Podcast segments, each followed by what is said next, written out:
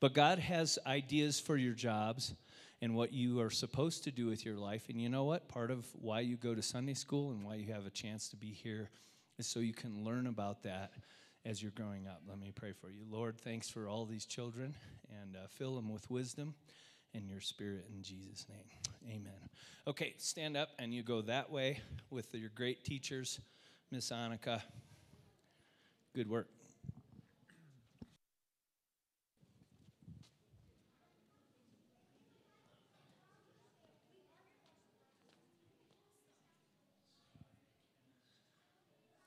Is it too late to change my profession? that spy thing's got me going. Okay, a couple of things I'd like to talk to you about. One is in your uh, bulletin this morning is one of these handouts, and I'd like to encourage you to just take a look at it. If you want more details, you should find more details on the website. These are just ways that you can connect for uh, this coming next three or four months. We have everything from small groups, information on MOPS and women's ministry, men's ministry, uh, our theological education, what classes that we're offering. So take a look at that and uh, go to the website. There's probably more information there, and you can uh, click on whatever you're interested in and fill out your name and contact information, and whoever's in charge will contact you and tell you what's going on. The second thing is, I'd like to talk to you briefly about Merle and Dorothy. I think most of you have heard by now that Merle is with the Lord. He died um, this week. Um, Mark and I went down, and Jude went down as well. But Mark and I went down and spent two or three hours with Dorothy and Leslie and Kathy, and then Jude was down. And I know that many of you have as well. And I would like to, first of all, say thank you for doing that. Uh, Dorothy told us that just a few days before Merle went to be with the Lord, they were talking about DCC and how much love has been poured out by our congregation. You've written them letters, you've visited, you've called, you've done all those things. And um, we have laughed because I've been going down there pretty regularly to see them. Just because they moved for health doesn't mean they're no longer part of us. They've been with us way too long for that to happen.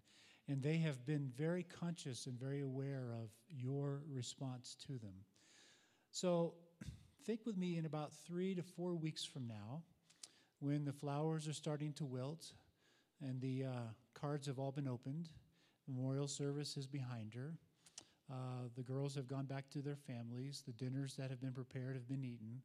There will come a day when she will crawl in bed and she'll realize that her husband's with the Lord. I've been there, I know that. And um, so keep those cards coming, those phone calls, keep them coming. So, three and four weeks from today and on after that, when you're in the city, call her up and have coffee with her. Or just say hi, even if you don't have time to stop by she just will love it. She so enjoys hearing from you. We will be having a memorial service here. We don't have an exact date. So you can watch the website, or if you're on our email list, we'll be sending out communication about that and you'll get it. But it'll be here somewhere down the road in a week or two, and we'll have more information. But I wanted you to know uh, Dorothy, we asked her, What do you think Merle's doing right now? And the girls, and they started laughing. They said, He's already on the slopes. And uh, it just made us laugh. God answered our prayer. His um, passing was fast, it was quick. And so we were thankful for that. It wasn't as much struggle as there could have been um, for somebody that labors to breathe. So we're grateful. So I'd like to pray for their family right now. Father, I do lift up Dorothy and the girls during this time. Thank you for the for the decades of impact that they had here. Uh, I've only been here a year and a half, and I've felt it already in many, many ways. I pray that during these coming days and weeks and months that your grace would be as strong as it's ever been. Continue to bless them. Thanks, Lord, for making them a blessing to our congregation. In your son's name we pray. Amen. All right. So today I'm going to answer a question that we asked a couple weeks ago on the 28th, if you happen to be here. What do you wish someone would have told you when you were younger? I wish someone would have helped me understand this. Uh, what we're going to talk about is in a series that we're talking, where is your faith? And the reason we bring up the idea of faith is because we live in a world now, in this culture, where faith and reason seem to be mutually exclusive. And actually, in a lot of ways, faith has been kicked to the curb in a scenario where it's less value. It doesn't uh, bring as much truth, um, reference points that are useful for us. So, Jim and I are thinking through different contexts to say, where does faith fit in here? And today we're going to talk about faith and work. Faith in your job, faith in your career, faith in what you put your hands to do. And we're going to start with this fabulous 19, late 1970s, early 1980s video. And I'm gonna, I want you to watch this and, and uh, listen to the perspective on work on this. Go, Errol, when you get it. That's the way you do it. You play the guitar on.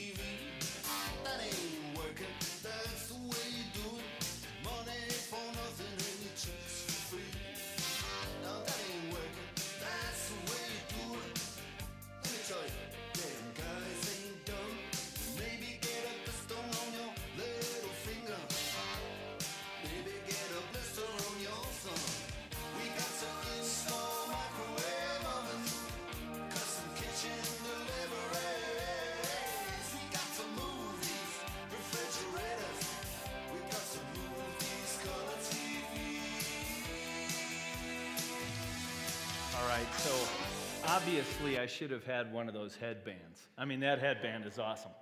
But did you hear the perspective of work in there? We, we got to move these refrigerators. We got to install these custom kitchens. We got to do, those guys aren't dumb. They get their money for nothing and their chicks for free. They might get a blister on their little finger or maybe get a blister on their thumb. That's what that song says. So there's one perspective on work. Then listen to this one, brought, uh, maybe it's a little distinctive. We'll find out. Well,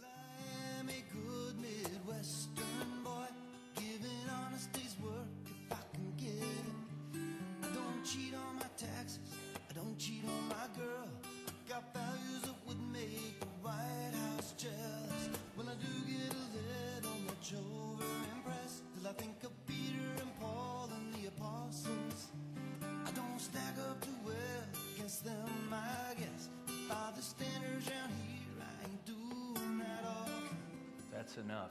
Because then he goes on and he says, It's hard, it's hard work to be like Jesus. He says, You know, I'm a good Midwestern guy. I'll work hard if I've given a chance to do it. Um, I don't cheat on my taxes. I, uh, you know, I'm doing my job here. And then he says, uh, might be a little, I might get a little overimpressed with myself until I think about Peter and Paul and the apostles. But by the standards around here, I'm doing pretty darn good. Interesting the distinctive in those two perspectives of work. Here's my suggestion today I suggest that you have a theology of work. You may not even know it. And that it influences so much of your motivation, what happens, all of your idea of work in general, and that then the concept of faith and work connecting together often might be a stretch for you. I just finished a class, which is finished is an interesting concept because the class was titled The Theology of Work. It just got me started thinking. I'm going to plow this for years to come. Because the idea of us having work to do and that being intrinsic in with some kind of a relationship with God is actually foundational to everything that we do. Everything. And there's a couple things going on. Do you know what your job descriptions are? Now, in your mind, you just went somewhere. I don't know what that was. They may be actually your job descriptions at your functioning work right now, or they may be back further. They may even be foundational. And yet, do you think, do you consider what those job descriptions really mean? How that affects your beliefs and your behaviors? And second of all, do you have any idea how you're going to measure success? You have any concept of that? Well, you do. You clearly do. You've got all kinds of metrics around you. but is it theological? Is it the way that God thinks about work? So, this last week, I was uh, down in Denver and I had two opportunities to pick up a little bit of information. One was I was in the locker room at the gym where I go, and I heard a couple of guys next to me. Now, ladies, usually the men's locker room is actually as boring as all get out. If you thought there's all kinds of stuff going on in there, it is not. People have their heads down, there's a lot of grunting, and that's about it. And it's like three year olds playing with trucks. Nothing's going on in there. But every now and then somebody starts talking, and you can't help but hear it because nobody else is talking to each other in there. We're men. So these two guys, that we can't help it, but we could change if we had to, I guess. But anyways, the, these two guys sitting next to me, they're in their 70s. One guy says to the other, Have you quit working yet? That caught my attention. And of course, what did they start talking about? They started talking about retirement, right? Let me give you a little insight into the idea of retirement, by the way. Just a little aside. In the year 1900 in the United States, 65.4% of men over 65 years of age worked at a job for a paycheck. 65.4%. By 2000, 17.6%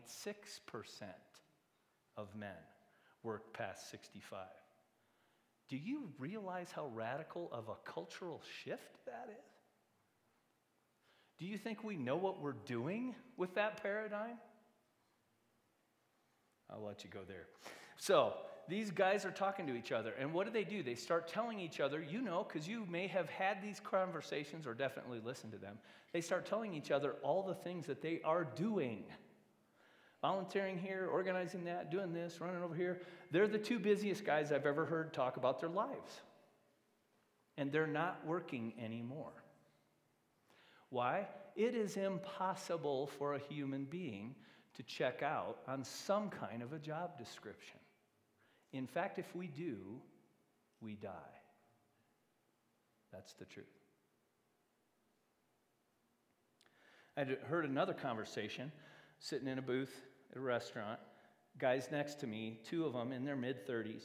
It's some kind of a job interview going on because of what they're talking about and they're both very, working very hard to impress each other, right? That's what guys do in their 30s during a job interview. These, these are the things I overhear. We've got a lot of work to do. We could really use you. You bring skills and talents. There's profits, customers, benefits, inefficiency, opportunity, politics, success, losses, leadership. You know all these words. Right? You've heard this conversation, maybe you've had this conversation. Now, I'm going to ask you this question What's the difference between those two conversations? Well, there's some difference, but there's not as much intrinsically as we would like to think.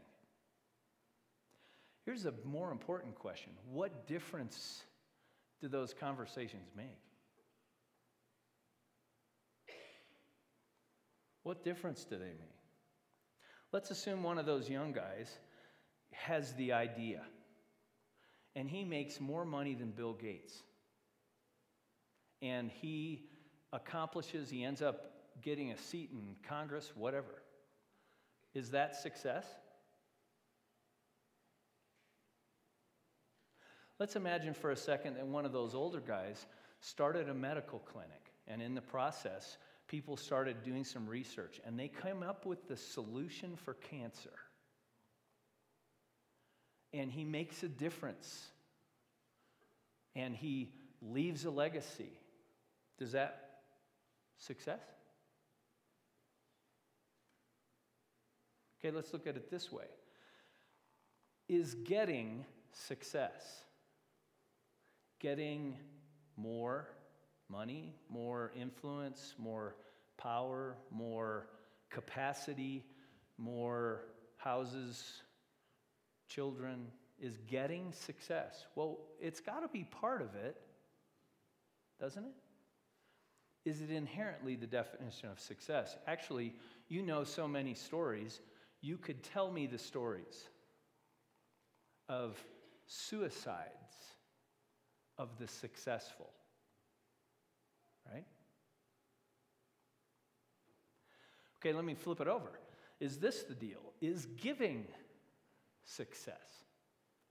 If you give away, if you're sacrificial, if you make a difference in other people's lives, if you invest in the community, if you uh, leave the legacy, if you whatever, is that inherently success?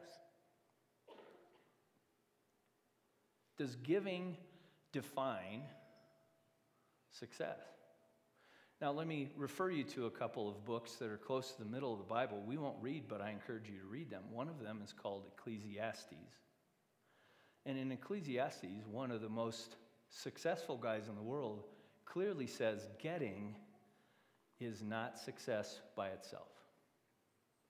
And interestingly, another guy who, whose name is spelled J O B actually tells us giving is not inherently success. Because Job's defense to God was God, I've been good to my family, to the people who work for me, to all my neighbors. I have been benevolent, I have been gracious. What's your problem with me? Interestingly, there's a reference point that is deeper back in the story that gives us some information. Giving and getting are part of it, but they do not encapsulize job descriptions or success. If you have a Bible and you want to turn with me to the first page, Genesis 1, or we'll have some of these verses up on the screen. The next passage we look at, we won't have on the screen, but this one we do. Genesis chapter 1. I'm not going to read all the beginning verses, I'm going to start down in the 20s. But God starts to work. Have you thought about the fact that we refer to the works of God? We consider the miracles the works of Jesus? Do we, we talk about these as we use the same word, work. Okay? And God starts to work on this. And he first thing he does, the word the verb there is separate. He separates the light from the darkness. Second day, he separates the sky from the water. Third day, he separates the sea from the land, and life shows up. Fourth day, separates the light into carriers, sun, moon, stars. Fifth day, he separates life into different forms of life in their own kind after their own design. Separation, you hear the word over and over and over in there. Separation does not mean to take it apart. In fact, what it means is to coordinate it and put it together to bring order. God takes, as it's described in the first couple of verses, particularly two, God takes chaos and brings order to it. That's what he does. Have you wondered ever where the impulse comes from inside of you to clean things? No, that was an honest answer. Thank you, because you do a lot of cleaning. The, uh, the impulse to clean comes because you are created as a co worker with God, a co creator with God. You are created to bring order, to make sense, to bring clarity do you know why it bothers you when the person cuts in front of you down in Silverthorne? That'll happen today. Sorry, Bruce. I got in trouble for this last week. But wherever you are on the highway, I'll, I'll say it this way. When you're down by Georgetown and the person cuts in front of you on the interstate, you know why that bothers you? Because it's not orderly. You know why it bothers you when you go to a store and the person doesn't have what you need and they are not helpful to you? Because there's no order there not what you expected. You are a co creator with God. Co creator with God. This is your first and primary job description to bring order and sense and reason. Interestingly, we wonder do reason and faith do they work together? You better believe they do Inherently, that was the job of God, that then he does this. He brings you into the story. Let's look in verse 26. Then God said, Let us make man in our image, in our likeness. Let them rule over the fish of the sea, the birds of the air, the livestock, over all the earth, over all the creatures that move on the ground. So God created man in his own image. In the image of God, he created him. And skip down a little bit to, to 28. I'm going to come back here. It says, Go now and subdue it, rule over the fish of the sea, the birds of the air, every living creature that moves on the ground. Do you think God forgot that he had just said that? In Hebrew, interestingly, in ancient Hebrew, there was no word for yes. Isn't that bizarre? There was one by the time Jesus came, after the exile. But in the ancient Hebrew, there was no word of affirmation. You know how they affirmed and confirmed the information? They said it again, they repeated it. Does that make more sense to you why even half the laws are stated the way they are with all of the repetition? It was to affirm and confirm, not kidding, this is your job. I create you in my image, God says. Image is an interesting word. You say, well, what does that mean? Here's what it meant to the people who would be reading and hearing this kings would conquer large areas. And you've seen these images. The Pharaoh would set up an image in a faraway land and say, Remember who the king is in this place. It wasn't about the stone, it was about what the stone represented. Now, interestingly, you are the representation. You're the standing stone. You're the, actually, the word is used later, same word for idols, all through the Old Testament. You are the idol, the reminder of the God who created order. And your primary job description is to be about the business of bringing order, direction, sense to what is going on on behalf of the Creator who started the job in the beginning. That's your primary directive. Did you know that was your job description? Bear the image, bring the image forth. This is, by the way, why so many of the, the laws were set up to where you don't have other images. I already created you, God said. Now, there's a second job. In the middle of there, he picks this idea up. He says, male and female, he created them. We're getting the idea that there's some, something going on here. God blessed them and said to them, Be fruitful and increase in number and fill the earth. Your first job is to bear the image by being a co creator with God to bring order. Your second job is to bear the image by being a procreator with God, bringing life, bringing, maximizing what's there, bringing hope, bringing a sense of increase, of multiplication, of life being the highest value and moving forward. You are a procreator with God.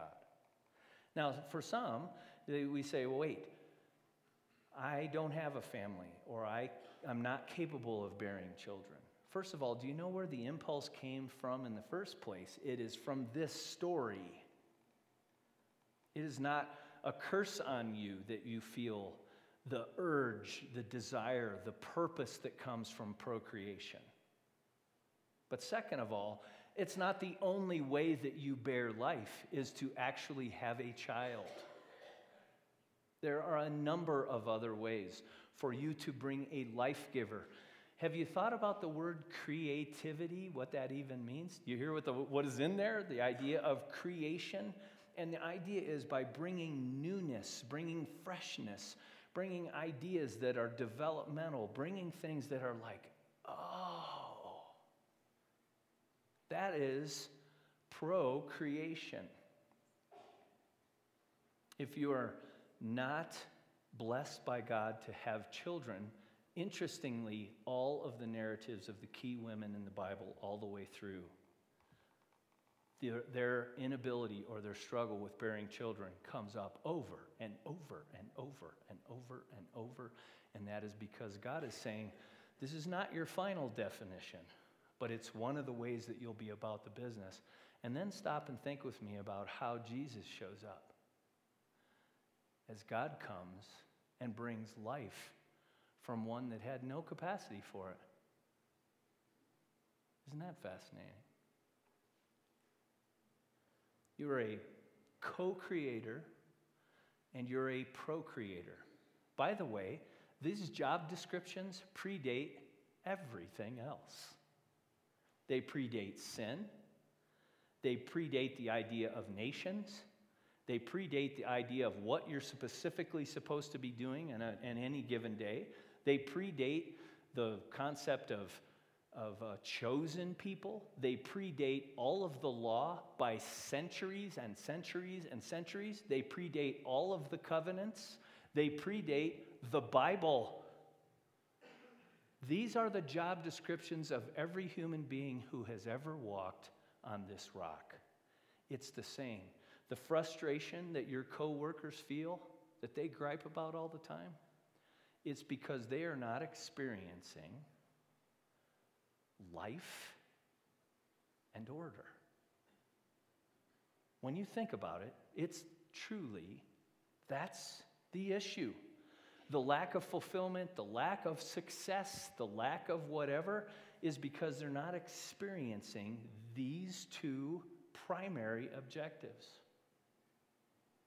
Why? We forgot.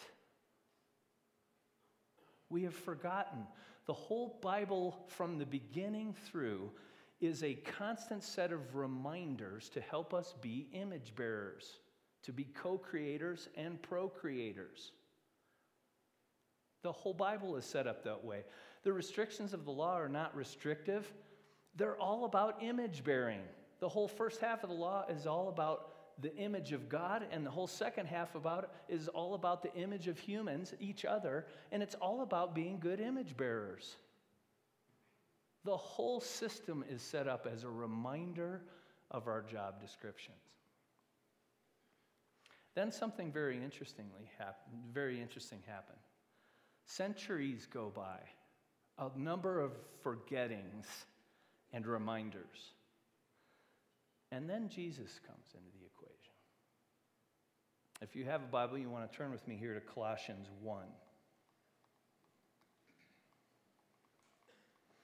It's near the back. It's almost all the way in the back of those little black books you've got in front of you. Colossians 1:15. Listen to the common language that's in here that is back in Genesis chapter 1. By no stretch of the imagination is this a coincidence. He, Jesus, Colossians 1:15 is the image of the invisible God. Wait, we've been talking about this. We know this one. Jesus is the image who comes to the foreign land as the best embodiment of who God is and what his intentions are. He's the firstborn over all creation, for by him all things were created. You talk about the ultimate co creator. Jesus is the ultimate co creator. He's a human being that we go, he's like us, but at the same time, he's completely different. He's like God. How is that? God sends us the best representation of them all. All the things in heaven, on earth, visible, invisible, thrones or powers or rulers or authority. You see where the authority, rulership, you remember that word? If you believe rulership from the Old Testament is about taking something and abusing it or having like directives over the top of it to tell it how the world is going to be for it. That is not the idea at all. It is truly part of the bringing life, the encouragement, part of the motion forward, part of the maximizing potentials. He's before all things. In him, all things hold together. He is the head of the body, the church. He is the beginning and the firstborn. He's the ultimate firstborn procreator. So that in everything he might have the supremacy. If you want to know what success looked like, Jesus defined success. Hmm. For God was pleased to have all of his fullness dwell in him, through him to reconcile to himself all things, whether things on earth, in heaven, by making peace through his blood shed on the cross. Once you were alienated, do you realize that's the key word that Smith and Marx picked up on in discussing economies and work and said the greatest fail is when the worker feels alienated from the work, the purpose of the work, from the direction. And here, this verse actually says once you were alienated, you were like alienated workers in this equation. The best picture of unsuccess, if you will, from God, and you were enemies in your minds because of your behavior, your evil behavior. But now He has reconciled you. Jesus, by His physical body, through death, to present you holy in His sight. And as it goes on, Paul says, This is the gospel. This is the good news. We know what the job descriptions are better than we have ever known them because Jesus lived them in front of us. He gave us the opportunity to see it, to taste it, to hear it. And his job description was not about what actual, whether he moved things or exerted work like as a chemical process or something. It was about the influence that he had. He brought life, he brought order, and then he brought reconciliation. He redeemed. He, he gave worth back again. He deemed you family. He deemed you valuable again. Redeemed you. This is your third job description. If you are a Christian. The first two are the job descriptions for everybody who walks. The third one is specific because following Jesus, being devoted to Jesus, receiving the power from the Holy Spirit, a person can be the best reflector of the image of God known. If you want to know what sacredness is, sacredness is not that you work in a churchy kind of thing. Sacredness is you actually have been set apart by God to reflect the image now in a different way from the other people around you. You're not any more valuable inherently. You've just been chosen, set apart for that job. Now, I ask you this question How many of you consider, if you're a Christian, a devoted follower, how many of you consider your job, your environment where you work, the best opportunity for you to reflect Jesus? And interestingly, for you to be transformed to be a better reflector of Jesus. Sometimes we think we get transformed, we become Christian, more Christian, or whatever that means. Our life is changed by coming to church. You come to church an hour a week. If I keep talking, it'll be two hours. But you come to church for a little period of time. You go to your job for 30, 40, 50, 60 hours a week. Do you really believe God set this up as the primary scenario for transformation in your heart and mind? For a different perspective, for movement to be more like Jesus. In fact, your job your career, your place where you put your hands to do is the single best opportunity for you to become a better reflector and for you then to reflect to others. And that's your job description. Paul picked it up. I skimmed over the top of it here in Colossians, but he says all of this happens if you're going to have the third job description by faith in Christ. That's what you do. all of this happened. So I ask you to consider.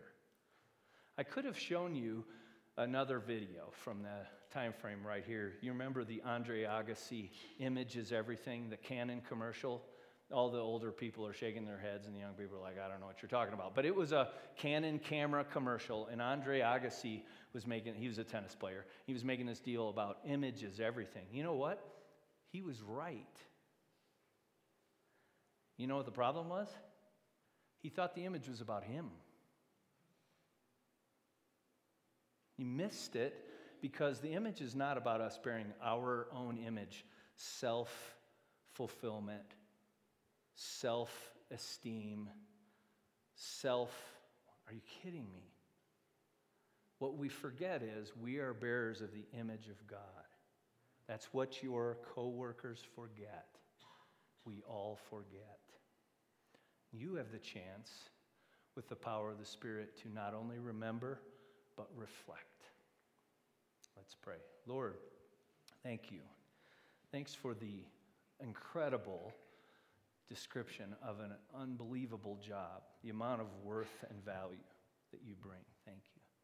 Thank you that uh, our jobs start there with a solid theology and an understanding, a reminder of our primary job descriptions. Recall for us, remind us, and then may we remind others of you as Jesus did with the Father. Pray that in his name. Amen. If the servers for communion would come forward, and uh, let's all stand together. We take communion here, we have people come forward to receive it. Uh, in our tradition, you're welcome. If you're anywhere on a journey at all of trying to learn and understand more and connect with your face more towards Jesus, we encourage you to come and be a part. We invite you. And uh, this is a reminder. You might have heard in that Colossians passage, there's a lot of talk about the physical body of Jesus accomplishing work. And that's what this is a reminder of. Someone will offer the bread to you. The bread is not anything magic, but it's a reminder of the body. You have one too. A reminder of that. And then someone will bring and offer you the blood. It's a reminder. It's not really blood, it's a juice. But it's a reminder of the covenant of the blood. And the fact that Jesus gave you that third job description. He reconciled you, He redeemed you, He accomplished the work. So as you come, consider. I, cons- I encourage you anytime you take communion, consider and remember.